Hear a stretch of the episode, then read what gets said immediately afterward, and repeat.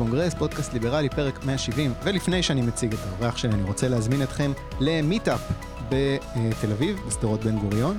אה, בהנחה שלא יהיה סגר עד יום שישי הקרוב, אה, אז באזור של הדוכן שייקים של תמרה, אבל יותר לכיוון הים, שדרות בן גוריון, יום שישי הקרוב, אה, החמישי לשביעי, בין 12 ל-2, שוב, בהנחה שהכל יהיה בסדר עד אז מבחינת הקורונה. meetup. אה, אירוע חשיפה לליברליזם, לרעיונות של שוק חופשי שמקיימים ה-IFC, ארגון גג חדש שמנסה לתת מסגרת לכל הארגונים והפעילים הקטנים אה, אה, ב- בישראל, ויש כבר די הרבה שפועלים לקידום רעיונות של שוק חופשי. אה, יהיו שם דוכנים ונציגים מחופש לכולנו, והתנועה הליברלית החדשה, וליברלים במרץ, וליברלים בליכוד, ועוד ועוד ועוד ועוד, יש באמת הרבה ארגונים. אתם מוזמנים לבוא, קחו שייק מתמרה, בואו אה, לשב איתנו קצת, אני גם אנסה להקליט שם הפרק ואני אשמח אה, לפגוש אה, מאזינים. אבל זה ביום שישי החמישי לשביעי, בין 12 ל-2, שדרות בן גוריון, תל אביב, ועכשיו אני מדבר עם עידן דה ארץ, מה שלומך עידן? בסדר גמור, אתה? אני בסדר גמור, עייף קצת, יום, יום ארוך, אנחנו מקליטים את זה ביום שבת כן. במוצאי שבת מאוחר, אבל כן, נותן, לדבר איתך נותן לי אנרגיות. אגב, רק המפגש הזה, אני ראיתי שיונתן אוקון אמור להגיע למפגש הזה, אתה תגיע במקרה? אה, האמת שבתקווה, אז אני בהחלט יכול להגיע, ואני אעדכן לפני. יא, yeah, נהדר. אוקיי, אגב, מה אתה חושב על היעילות של מפגשים כאלה בהפצת, אה, לא יודע, ליברליזם להמונים? מניסיון שלך זה יעיל לדוכנים האלה שעומדים, מסבירים לאנשים שעוברים במקרה? אה, אני שיש, חושב שיש לזה בהחלט אפקט, כי בעצם מה, מה העניין? כי לכל, אה, לכל uh, צורת uh, תקשורת, כן? בין אם זה פייסבוק, בין אם זה טוויטר, בין אם זה פודקאסט, בין אם זה, אתה יודע, מפגשים פיזיים או הרצאות או כל דבר אחר, זה פשוט אנשים אחרים. כן. אז כאילו כל, כל דבר כזה שאפשר לחשוב עליו שהוא כאילו אקס חדש וקצת אחר, אז, אז אני חושב שהוא, שהוא חיובי, כי אתה יודע, אתה מגיע לאנשים שלא היית מצליח להגיע אליהם אחרת. Mm-hmm. ואני ממש אשמח כאילו לשמוע כמה, או, או לראות כמה אנשים הגיעו ומה, ואיזה גם, שזה כמובן הכי חשוב. זאת אומרת, כן. אה, האם אנשים מגיעים, אתה יודע, כזה, האם אה, זה לשכנע את המשוכנעים, או hmm. שמגיעים אנשים כאילו מתעניינים ומתלבטים שזה האוכלוסייה הכי חשובה. כן, טוב, אני, אני, אחרי שאני אהיה שם אני אעדכן מה, אה, מה היה, אבל עכשיו בוא נדבר קצת על אקטואליה. אני רציתי לדבר על הממשלה החדשה, אבל אין לנו הרבה זמן ורציתי להתחיל במשהו ש, שקצת אה, אה, בוער לי, וזה המלחמה של טראמפ בטוויטר. אז אה, הרקע זה שטוויטר צירפו לפוסט של טראמפ בנושא הצבעה מרחוק, אה, אה, הם, הם צירפו אזהרה שמה שהוא כותב שם הוא לא מדייק בעובדות, ו, וטראמפ עכשיו מאיים בסנקציות של הממשל הפדרלי בעצם נגד טוויטר. כן, עכשיו גם עוד, עוד, עוד ציוץ שהם סימנו לו על הסתה לאלימות, כן, הם, כן, הם נכנסו. שם לפיוט מאוד רציני. כן, לא, לא ברור לי מה הם עושים, אבל זה, לא מש... זה פחות רוצה להתעסק בטוויטר. אבל הרבה אנשים לכאורה בצד שלנו אומרים יופי, אה, טראמפ תראה לשמאלנים בטוויטר וכל מיני כאלה יציאות של איפה הייתם כשחמינאי הפיץ את הרעל שלו בטוויטר. אני אומר לעצמי רגע, זה גוף פרטי, תנו להם לעשות מה שאתם רוצים, תקימו טוויטר משלכם, אם לא טוב אתם יכולים. אבל מצד עם, שני... עם, עם בלקג'ק וזונות, כן. כן, בדיוק. אה, מצד שני טוויטר זה באמת כלי תקשורת, אתה יודע, משמעותי, גדול, חזק, שאולי מסוכן לתת לו עצמאות אה, מוחלטת בלי רגולציה, אז השאלה, מה נכון לדעתך? צריך בכלל לטפל בטוויטר כאילו זה בעיה בגלל שהוא בוחר צד פוליטי, או בוא ניתן לדברים להתנהל? אז זהו, אז האמת שזו שאלה מאוד גדולה ומאוד מורכבת. אמ, שהאמת אני, אני חושב לכתוב עליה, לכתוב עליה יותר בפירוט, למרות ש, ש, שכבר רבתי על זה עם אנשים אה, אה, כל השבוע. Mm-hmm. אני, אז, אז בעצם יש לזה כמה רבדים. הרובד הראשון זה שאני מסכים לחלוטין זה ש, שהמדיניות של טוויטר היא, היא, היא לא, לא הגונה, אוקיי? בוא, בוא נגדיר את זה ככה. זאת אומרת, אני חושב שמעבר לזה שזה טיפשי אה, ללכת ולנסות אה, אה, לסמן ציוצים של נשיא ארצות הברית בתור יותר או פחות טובים, זה א', כאילו, לא יודע, בעיניי לפחות מטופש ברמה התדמיתית. ונכון, זה באמת גם דברים הרבה יותר חמורים מזה, הם לא, הם לא מטפלים בהם, ואני חושב שהם גם לא מסוגלים לטפל בהם, גם אם הם מאוד מאוד ירצו. ואז בעצם כאילו נוצר כאן בעצם השאיפה של טראמפ לנסות ללחוץ על טוויטר בעזרת, אה, בעזרת אה, רגולציה. כשבעצם הרגולציה שהוא בא, לעשות זה דבר כזה, יש בעצם ב, לפני שנות 90, במשפט האמריקאי היה מקובלת הבחנה בין מה שנקרא פלטפורמה למה שנקרא מפיק, פאבלישר.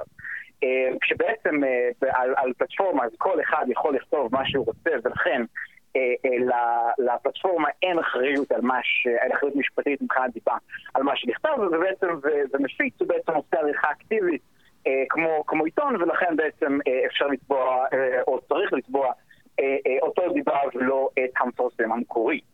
אמ, אבל ואז בעצם, כאילו, כי אם בעצם טוענים, טראמפ ותומכיו, שבעצם אם, אם טוויטר הם מתערבים בתכנים ומסתירים אנשים וחוסמים ומסמנים דברים, אז הם בעצם כבר לא מתנהגים יותר כמו הפלטפורמה, אלא מתנהגים יותר כמו עיתון, ולכן צריך עליו רגולציה בהתאם. עכשיו, כשהתשובה שלי זה שאני חושב שמראש גם על עיתון יש כאילו יותר מדי רגולציה, ובעצם כל חוקי אה, הדיבה הם, הם הרבה הרבה יותר מדי חמורים וחריפים ומוגזמים. אני חושב שבעצם אני, אני, אני מה שנקרא קיצוני והזוי בעניין הזה, אני חושב שרק, אתה יודע, זה כזה הסתה ישירה וברורה לאלימות, כאילו היא צריכה כזה אה, אה, להיות תחת, אה, לחרוג מגבולות, אה, מגבולות אה, חופש הביטוי, וזה לא עניין, וכל דבר חוץ מזה הוא לא עניין של המדינה, אלא בדיוק עניין פרטי לפלטפורמות, לפלטפורמות פרטיות. אה, אה, להחליט מה, מה לסנן ומה לא. יכול להיות אגב שמדיניות הסינון היא, היא, היא לא לרוחם של, אה, של אנשים, אבל כאן בדיוק מגיע העניין שזה, שזה למרות אפקט, אפקט הרשת, אז עדיין שוק חופשי, ו, ואם אם, אם טראמפ עכשיו יעזוב את טוויטר ויעבור לאנה ארץ לרדיט, כן, אני בטוח לחלוטין שרדיט תזכה לקהל, לקהל, לקהל משתמשים מאוד מאוד גדול באופן מיידי, כן? אה, אבל טראמפ לא עושה את זה, הוא, לא, הוא, הוא, יכל באמת, הוא יכל באמת לפגוע ככה בטוויטר דרך הכיס בצורה מאוד מאוד קשה, וככה גם להביע את, ה, את, את המחאה שלו, הוא יכל אפילו אה, אה, אה, לעשות משא ומתן עם, עם חברה אחרת, כדי שכאילו, אה, אה, אה, כדי שיבטיחו לו שהם לא יצנזרו אותו, כדי שיעבור מטוויטר, כן? אה, זה, זה לפחות מה שאני הייתי עושה אם הייתי במקומו, כן? אבל, אבל בעצם הפתרון שלו, שבעצם להכיל את, להפוך את הטוויטר לפגיעים דיבתית, על כל דבר שמתפרסם, המשמעות של זה זה שהם יצטרכו לאשר פיזית או במקרה, או, או, או פשוט לעשות איזשהו איתור ואיזשהו צנזור הרבה הרבה יותר כבד מאשר היום במקרה כזה. אז כלומר, כל, כל אותם, כל, אז טראמפ ותומכיו בעצם אומרים, אה הנה בוא, בוא עכשיו אה, אה, אה, נעים על טוויטר ומשנו את המדיניות שלהם. אבל בפועל הדבר שהם מייצרים זה, זה, זה כשיש, זה בעצם לייצר מצב שבו לטוויטר הם צריכים לצנזר יותר ולא לצנזר פחות, כי הרי הם לא מסוגלים לא לגעת בתוכן בכלל, הרי אתה בוודאי מסכים, ואני חושב שאפילו טראמפ יסכים, שאם נגיד מישהו מפרסם תמונה של, אה, אה, אה, של יהודי עם אף ארוך עושה גיחי גיחי ואומר כזה, אני הולך להשתלט על העולם ואנערף, אז, אז, אז לא משהו שכאילו אמור להיות בטוויטר או בכל רשת חברתית פופולרית אחרת, והם יעיפו את זה, כן? ואני לא חושב ש, שמי שרוצה שליטרלי כל דבר יוכל להיות מפורסם, כל דבר כזה. אה, אה, אה, פורנוגרפיה, סחר בנשק, אנאלף, כן? כן? אז מכיוון שהדבר הזה הוא בלתי אפשרי, אז, אז, אז ואם, ואם כאילו האופציה זה, זה או זה או להתייחס אליהם בתור פאבלישר, אז יתייחסו אליהם בתור פאבלישר, ופשוט, ופשוט באמת יתחילו לנפנף כל מי שעלול אולי שיתבעו את טוויטר דיבה עליו, כן? Mm. אמ, אז, אז כמובן, כמובן שהדבר הזה זה, לא, זה לא באמת סביר, ואני לא חושב ש... אה, אה, איך זה נקרא? ואני לא באמת חושב ש, שאף אחד מהדברים האלה יעשו.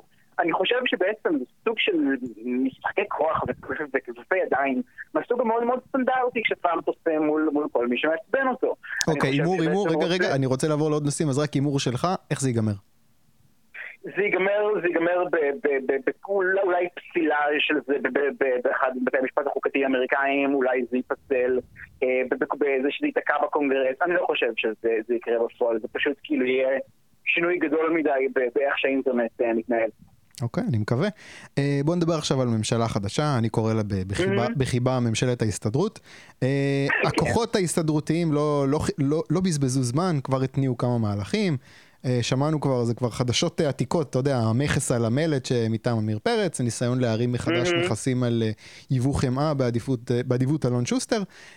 השאלה המעניינת היא התגובה של הגורמים הימניים במרכאות בממשלה. ישראל כץ כבר הבהיר שאין לו כוונה לוותר על הפטור ממכס על יבוא חמאה. מצד שני יש לו את התוכנית הזאת של עזרה לעסקים במשבר הקורונה, שאני יודע שלא כך אהבת. ומצד שלישי הוא עכשיו גם ביטל מכסים על יבוא דגים. כן. עושה מין זיגזגים כאלה. מה אתה אומר? מה... הנזקים שעלולים הגורמים ההסתדרותיים בממשלה אה, לגרום, עד כמה ישראל כץ mm-hmm. אפשר לבנות עליו כמישהו שיבלום את זה? או, או כוחות אחרים בממשלה? אז תראה כמה דברים. קודם כל, אה, אני רוצה לציין באמת, הלוואי, הלוואי, הלוואי, שיהיו לנו נציגים כל כך מוכשרים ופעלתניים ונמרצים. לגמרי. כמו, כמו אלון שוסטר, אמיר פרץ וחבריהם. באו לעבוד. שבאמת, כן, לגמרי, הם באמת באו לעבוד. כן. עכשיו, זה שהעבודה שלהם עושה נזק זה כמובן עניין אחר, אבל אני באמת, אני באמת, הלוואי שהיו יותר, הלוואי שהיו יותר נציגים, נציגים ליברליים יותר עם, עם כל כך הרבה נחישות לעבוד בשביל הציבור שלח אותם. ממש. אז זה, זה קודם כל. עכשיו, לגבי העניין עצמו, אני חושב שבעצם בהחלט החבר'ה האלה נכנסו כדי להגן על אותם באותן קבוצות לחץ, כן? הם הרי ספגו על הדבר הזה מחיר פוליטי מאוד מאוד קשה, כן? מעצם זה שהם חברו למושחתיהו שצריך ללכת למעשיהו, כן? אז, אז, אז בעצם, ה, בעצם המהלך הפוליטי הזה, אז הם יכלו, הם יכלו לעשות אותו אך ורק אם כאילו אם זה ישתלם להם ממשהו אחר. כן. משהו אחר זה פשוט יכול להיות שיש, שיש בעצם קבוצות מרוכזות שבעצם מבטיחות לתמוך בהם באופן מרוכז, וזה ככל נראה מה שיקרה. עכשיו, באופן מפתיע, אז אולי, אולי עכשיו מה שקורה זה, ש, זה שהחבר'ה האלה, כדי שהם יוכלו לתת את, ה, את כל הצ'ופרים ולבלום את כל, ה, את כל הרפורמות הניאו-ליברליות המזעזעות שרק מחכות מעבר לפינה, mm-hmm. או כפולי, אז, אז בעצם הם... איפה הייתי? אז הם בעצם כאילו כן, כן מתנהגים בצורה שהיא יחסית common sense כלכלית. כלומר, יותר common sense כלכלית ממה שהייתי מצפה. אז למשל נגיד היה באמת את, הסיפור עם, עם התוכנית לסיוע לעסקים של ישראל. כץ, שאתה מלאה בחורים, שלום סובמסקי כתב על זה, כתב על זה במפורט, באמת הרבה יותר טוב ממני, אבל באמת היו שם עיוותים כאילו מזעזעים שבאמת תגמלו תגמלו עסקים על, על, על זה שהם כאילו זרקו עובדים לחל"ת והשאירו אותם שם כמה שיותר זמן, בזמן שהעסקים שכאילו נלחמו בוא, שורה תחתונה, עכשיו מגיע גל שני, יש פה תמריץ מטורף ללהעיף את כולם לחל"ת, גם אם לא צריך. כי כדאי כזה שבסוף תקבל איזה פיצוי במדינה. כן. ואז הגיע המושיע הבלתי צפוי, עמיר פרץ, ותיקן, וכאילו יש הצעה אלטרנטיבית שמתקנת חלק מהעיוותים האלה. ובניתי בהלם, כן, זה לא רגיל לזה. אבל מסתבר שאפילו עמיר פרץ מבין, כדי שיהיה לו כסף לחלק לאנשים שהוא רוצה, הוא צריך שהכלכלה תתפקד, ואם עכשיו יהיה עכשיו גל שני ויזרקו עובדים לחל"ת על ימין ועל השמאל, אז, אז לא יהיה לו כסף לחלק לאף אחד, וזה אפילו עמיר פרץ לא רוצה. עכשיו, בקשר לרפורמות חיוביות יותר, אז באמת, כאילו, הייתה הצעה של אלון שוסטר לגבי החמאה, וסליחה, מפעל כץ רוצה להוריד, רוצה להוריד מכס על דגים, וזה נהדר, וזה דברים קטנים, אבל המבחן האמיתי, המבחן הגדול, המבחן החשוב, יהיה במועד התקציב. עכשיו הולכים להעביר תקציב כ-2020, 2021, וזה הולך להיות תקציב לא כיפי. לא הולך להיות כיפי לאף אחד. כי לא רק שככה נשאיר אחריו בור, כי אני הייתי בטוח הולך להיות עכשיו קיצוצים והערות מיסים, נשאיר אחריו בור. אבל אז בנוסף לזה, גם חטפנו את הקורונה. אז, אז לא רק שעכשיו מדינת ישראל התחייבה לעוד 100 מיליארד שקל על, על, על, על הוצאה על, על, על חילוץ לעסקים ול, ולעובדים. אז בנוסף לזה, אז גם מן הסתם, ההכנסות מיסים, גם הן צונחות. כשהכלכלה מתה עד כדי כך. ובהתאם לכך גם תקציב המדינה יסבול. אז אני מאמין שיהיו, עלולות להיות העלאות מיסים, בוודאות יהיו קיצוצים בהוצאות הממשלה כאילו האחרות, שהן לא קשורות ישירות לסיוע. אני, שאל, אני, רוצה, אני רוצה לשאול, ישראל כץ לא יכול להגיד עכשיו, fuck it, אני לא הולך לשלם מחיר פוליטי, בוא ניקח הלוואות, בוא ניקח, נוציא אגרות חוב, נמכור חוב לכל העולם, וננסה את זה בלי, בלי העלאות מיסים. הוא יכול לעשות דבר כזה? אני לא חושב שיש דבר כזה, ומסיבה מצחיקה. ה deep state יעצור אותו. באמת, זאת אומרת, הפקידים. בוודאי, הפקידים במשרד האוצר, זה אחת מהאליטות הפקידיות לפחות שכאילו, אתה יודע, זה כזה מוטה על העמדה הפוליטית שלי, אז, אני כמובן חושב שהם מוצלחים, אבל בעיניי לפחות היותר, מקצועיות ויותר מוצלחות. Mm-hmm. והם כן מבינים את, החשיבות של, בעצם ניהול החוב הלאומי בצורה, בצורה תקינה, mm-hmm. והם הולכים להיות שם כאילו גם אחרי שישראל כץ תלך. כן? Mm-hmm. אלה חבר'ה ששברו את כל שרי האוצר, את כל שרי האוצר האחרונים. Mm-hmm. ואני לא חושב שזה ילך לכיוון הזה, אני גם חושב שהקונסטלציה אני חושב שגם, שגם זה, לא, זה לא ירושה שביבי ירצה, ירצה כאילו שתהיה רשומה על שמו. אוקיי, אמ, אני רוצה להמשיך, כן, אוקיי. אבל אני בהחלט חושב שחלק ניכר מהדבר הזה יהיה מחוב, אבל אי אפשר לדעת כמה. אני מבין. אוקיי, טוב, נחכה ונראה. אני פשוט רץ קדימה, כי אני כן. רוצה כמה שיותר להספיק בזמן הקצר אה, שיש לנו. בואו נדבר על המשטרה. אה, ליתר דיוק המשטרה בקריית מלאכי, אולי גם נוסיף את העניין הזה, את התקרית שהייתה בירושלים, אה, אני חושב שזה היה היום, אבל קריית כן, מלאכי... קריית מלאכי כתבה מאוד מעצבנת uh, על uh, uh, תחנת המשטרה בקריית מלאכי, זה היה בכאן. הם החליטו להילחם בנתוני הפשיעה הקשים בדרך מקורית, הם פשוט התחילו לפתוח תיקים פליליים נגד אזרחים שהתלוננו, למשל שמישהו שגנבו לו את האוטו אז הם פותחים לו תיק על תלונת שווא, פשוט גרמו לאזרחים להבין שלא כדאי להם להתלונן במשטרה, וראו זה פלא, נתוני הפשיעה ירדו, לפחות uh, מבחינת המשטרה. אני לא אפרט עוד דברים שהם עשו, אני אשים קישור לכתבה המצוינת והחשובה הזאת מכאן של אוריה אלקיים. Uh, שר ביטחון פנים חדש, אמיר אוחנה, אולי אולי נקודת אור אה, משמעותית יחידה בממשלה הזאת, הזדמנות לדבר על משטרה שלא בהקשר של לגליזציה.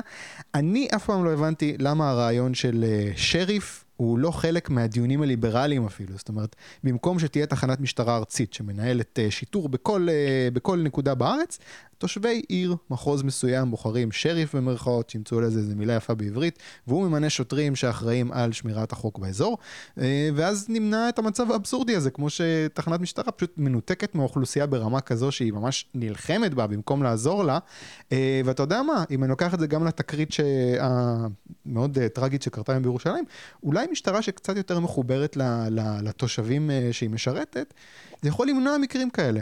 מה אתה אומר? האמת שכדי לקחת לי את המילים מהפה, כי אני בהחלט חושב שזה חלק ניכר מהעניין. הרי, הרי מה, מה, מה הבעיה? אה, המשטרה, הרי צמרת המשטרה, הרי רוצה לתגמל את התחנות השונות לפי, לפי ביצועים, כן? אז איך אתה שופט ביצועים? אז נגיד יש כל מיני מדדים. אז למשל יש מדד על כמה נעצרו עד, אה, עד תום ההליכים. יש, יש מדד כזה שהמשטרה נמדדת על פיו, ואז אתה מגלה שאנשים נעצרים יותר. ואז אתה יודע, אתה, אה, אתה רוצה ממקסימום תלונות מטופלות, אז אתה דואג שאנשים לא, לא, איך זה נקרא? לא הגיש תלונות. באמת, באמת, למרות שהכוונות מאוד מאוד טובות כאן בעצם לשמר את המשטרה ולייצר איזה שהם מדדים אובייקטיביים שיהיה אפשר לשפוט את עבודת המשטרה על פיהם, נראה שכאילו אנשים שם לא בדיוק כאילו חשבו על, אתה יודע, אפקטים מסדר שני וכל מיני, אתה יודע, דברים בסיסיים כאלה. כן. אמ, אז בעצם כאילו אפקט הקוברה כאילו מכה בהם שוב ושוב. כן. אמ, אז, אז בעצם יש לדבר הזה כמה פתרונות. או כמו שאמרת בעצם, ש, שלפחות חלק מסמכויות המשטרה הם בעצם ינוהלו על ידי, אה, על ידי בעצם נציג משטרה נבחר, אה, כמו שמקובל אה, בארצות הברית בעוד כמה מדינות, שבעצם, אה, שזה בעצם הדרך אה, אה, לפחות לאזן את העניין הזה, כן? זאת אומרת שכאילו, אם הקצין המשטרה ידע, כאילו המפקד המשטרה המקומי ידע שאם הוא יהיה, אתה יודע, ממש גרוע, אז עלולים להעיף אותו. וזה לדעתי בהחלט ימנע חלק מהמקרים האלה. אני חושב שבאופן כללי ישפר גם את איכות, זה באופן כללי יותר יותר יקבל את המשטרה בתור, אה, את התודעה של המשטרה, כאילו, של מה שנקרא בארצות הברית, כאילו servant protect, כן? שזה נגיד, אה, שגם, לא, לא שהמשטרה בארצות הברית זה כזה, זה כזה שוט גדול, כן. אבל לפחות כאילו המנטליות שמנסים להחזיר לשוטרים, היא שהם בעצם, הם משרתי הציבור, הם לא, הם לא דומני הציבור. אה, שזה בעצם, אני חושב, אה, קונספציה יותר מדי חזקה במשטרה. ומעבר לזה, אני פשוט חושב, אז הדבר השני, זה באמת כאילו לנסות אה, לחשוב מחדש על מבנה התמריצים שבעצם נותנים למשטרה ואני בטוח שכאילו יש גם, גם תחת משטרה ריכוזית בשלטי הממשלה על כל החסרונות של זה שאתה יודע, צריך לפתור את זה איכשהו, כי אנחנו לא נעבור לאנרכו-קפיטליזם מחר. אמ, אז אני בטוח שצריך ואפשר לבנות מערכות תמריצים יותר טובות למשטרה. אני לא, לא מספיק מבין בזה כדי לדעת, כדי להגיד בדיוק מה, אבל, אבל אין ספק שדבר שכל המערכות תמריצים המזיתות שבעצם נותנים היום צריכות review אה, די, די רציני. אה, אם אני חוזר רגע לעניין של השריף, נושא שמציק לי זה מה עושים עם אוכלוסיות אה, ערביות. שאתה יודע, עם כל, ה, עם כל העניין הזה, אני לא רוצה להיכנס אה, לפה להכללות, כן? אבל יש בעיה עם אה, לאפשר לאוכלוסייה ערבית, שבחלקה לפחות יכול להיות עוין, אה, לנהל בעצם סוג של צבא קטן. איך, איך, איך מוודאים שהעניין הזה באמת לא, לא זולג ל... אתה יודע, למישור הלאומני, אני אקרא לזה, לסכסוך הלאומי. כן, תראה, הרי, הרי אני חושב שכאילו הבעיה הזאת קיימת באותה מידה גם במשטרה הפלסטינית, כן, אפילו, אפילו במידה יותר גדולה. כי לא רק שהערבים הישראלים הם הרבה יותר אינטגרייטד, כאילו לחברה הישראלית מן הסתם, mm-hmm. מאשר, מאשר הפלסטינים. אגב, שוב, לא בהכלה, כן, יש באמת, להגיד ערביי ישראל זה, זה, זה, זה, זה מתאר כמה קבוצות אה, די מובחנות של אנשים. כן. אה, עם תכונות ומאפיינים שונים וגם יחסים שונים במדינה. ובעצם, אבל, אבל גם אנחנו נדבר בעצם על האוכלוסיות הכי קשות והכי עוינות, אז, אז אני אעדיף, כן? אה, הרי בכל מקרה מחבל זה כזה נשק הוא יצליח למצוא, כן? Mm-hmm. אז, אז להפך, אז, אז יהיה יותר קל לשב"כ, אתה יודע, זה כזה לעקוב אחרי חשודים פוטנציאליים אם הדרך להציג את זה תהיה דרך המשטרה המקומית. בעיקר, בעיקר, בעיקר, כשבעצם, אה, אה, אה, כשבעצם יש את, ה, את, כל ה, את כל המגפת רצח המזעזעת בחברה הערבית, ובעצם ברגע שהמשטרה היא תהיה, היא תהיה מקומית, אז קודם כל הם יוכלו לבחור את המדיניות של עצמם. אה, ולטפל בזה כראות עיניהם, לפי הקודים התרבותיים שלהם וכן הלאה. ודבר שני, אם זה ימשיך להיות בעייתי, אז הם באמת יוכלו לבוא באשמה רק לעצמם.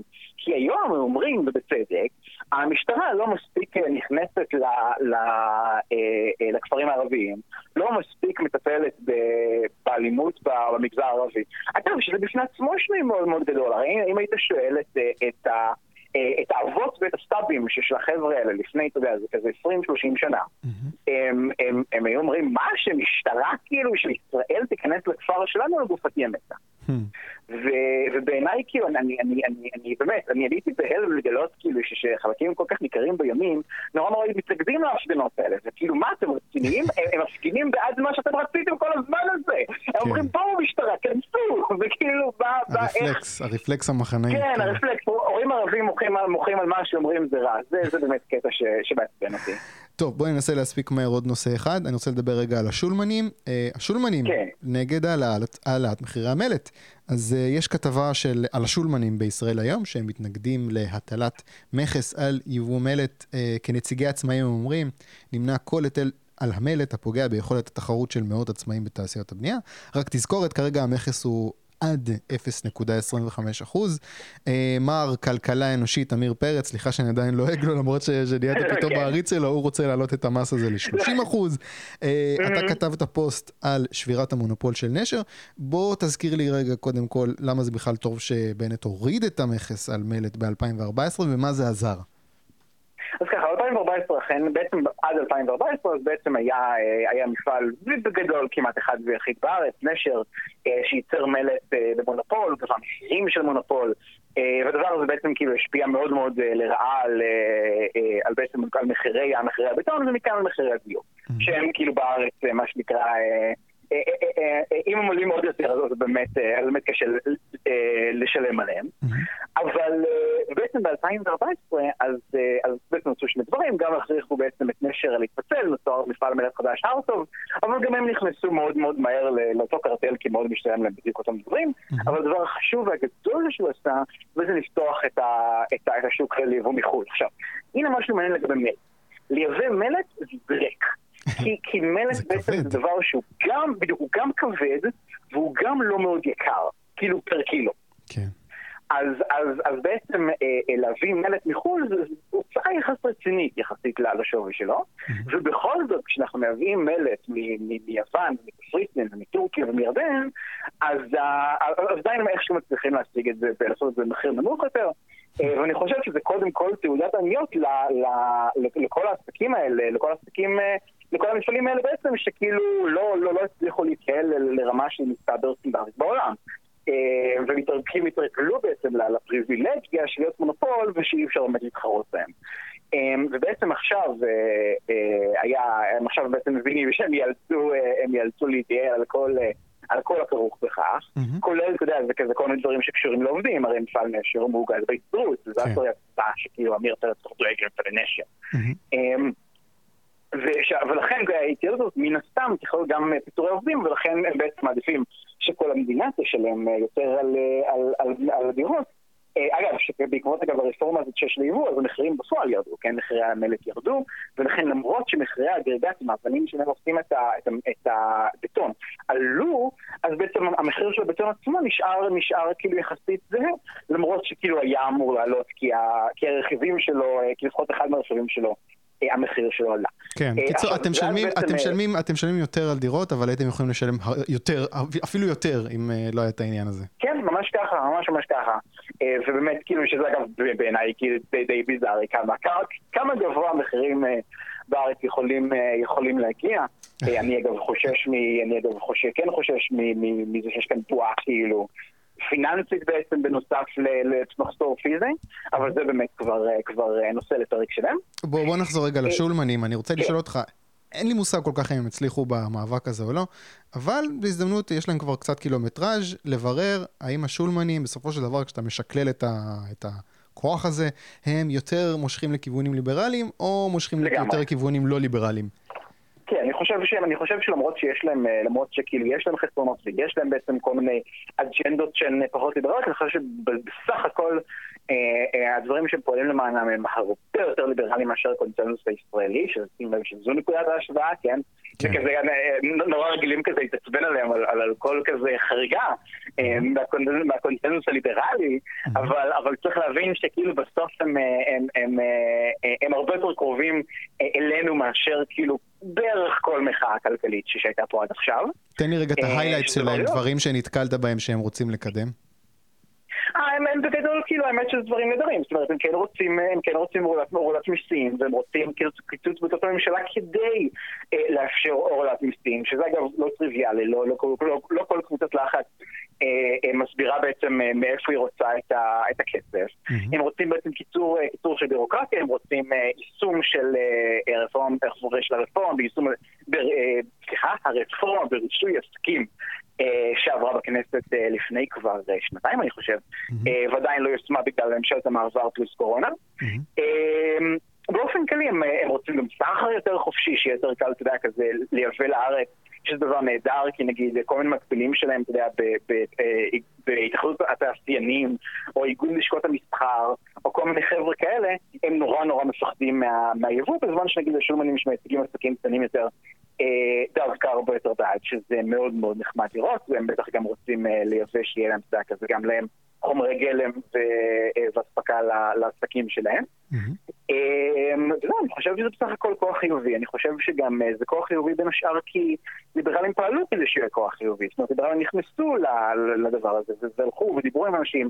אני בין השאר, היו לי כמה שיחות מאוד יפות עם כמה מהבכירים שם. ואני חושב שכאילו ש... אה, וכמובן, שוב.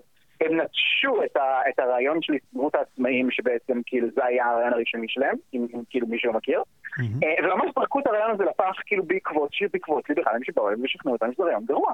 מה אתה אומר? וזה דבר ענק.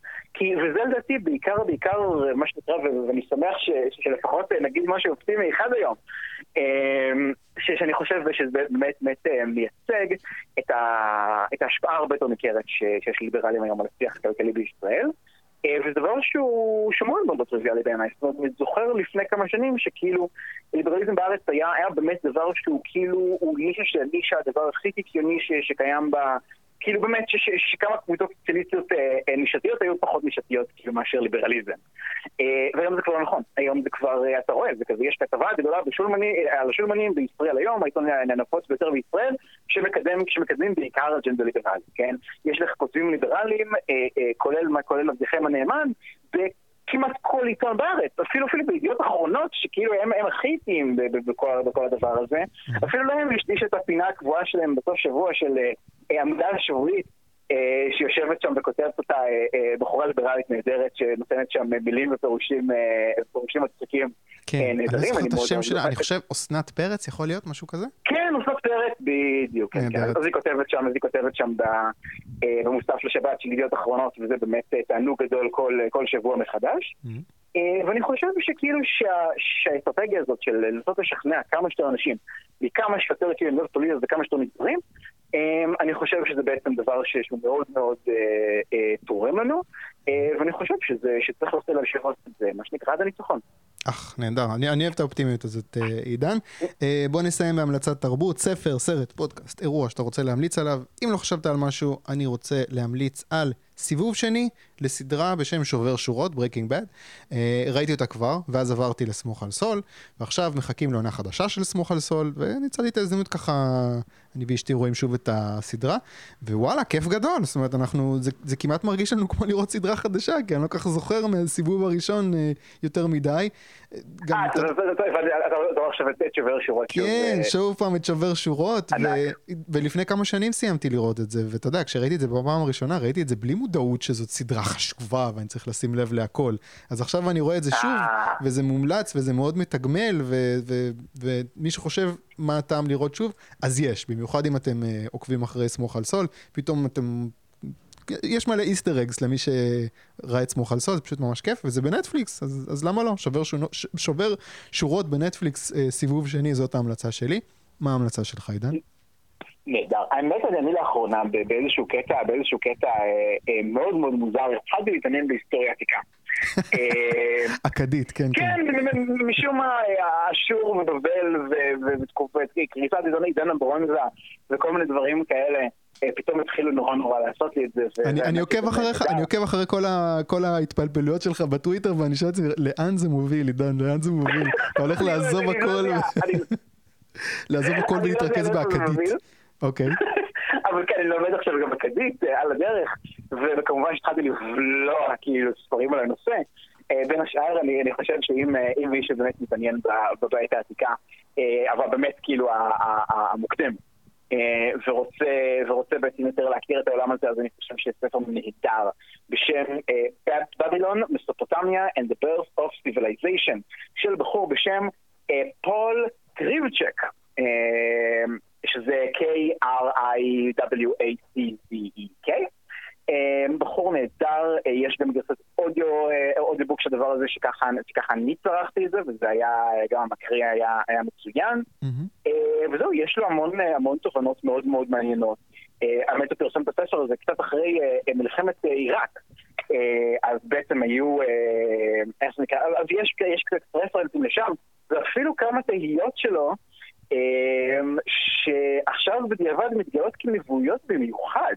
אה, הוא ממש כאילו דיבר על, על כל דבר, כל, כל, כל הדיכוי של הסורים בצפון עיראק, ותהה לאיפה זה יוביל, בלי לדעת שכמה שנים אחרי את הספר דאעש יהפכו לדבר גדול. Hmm. כן, שזה, שזה ממש... אתה יכול להגיד רק עוד פעם את השם? בבילון, מסופוטמיה, בבילון, Mesopotamia and the birth of civilization. אני אשלח לך לינק אה, שתוכל לשים, אה, שתוכל לשים ב description. אה, וזהו, זה באמת ספר נהדר שאני ממליץ עליו מאוד. אוקיי, Babylon, Mesopotamia and the birth of civilization של פול קריבצ'ק. קריבצ'ק? נכון. ואני אשים לזה לינק בעמוד בפייסבוק. עידן דה ארץ, תודה רבה רבה רבה. תודה לך. הקונגרס, פודקאסט ליברלי, תודה רבה לעידן דה ארץ, וניפגש בשבוע הבא עם עוד ליברל, ותבואו ביום שישי בין 12 ל-2 בשדרות בן גוריון, באזור של הדוכן שייקים של תמרה. זהו.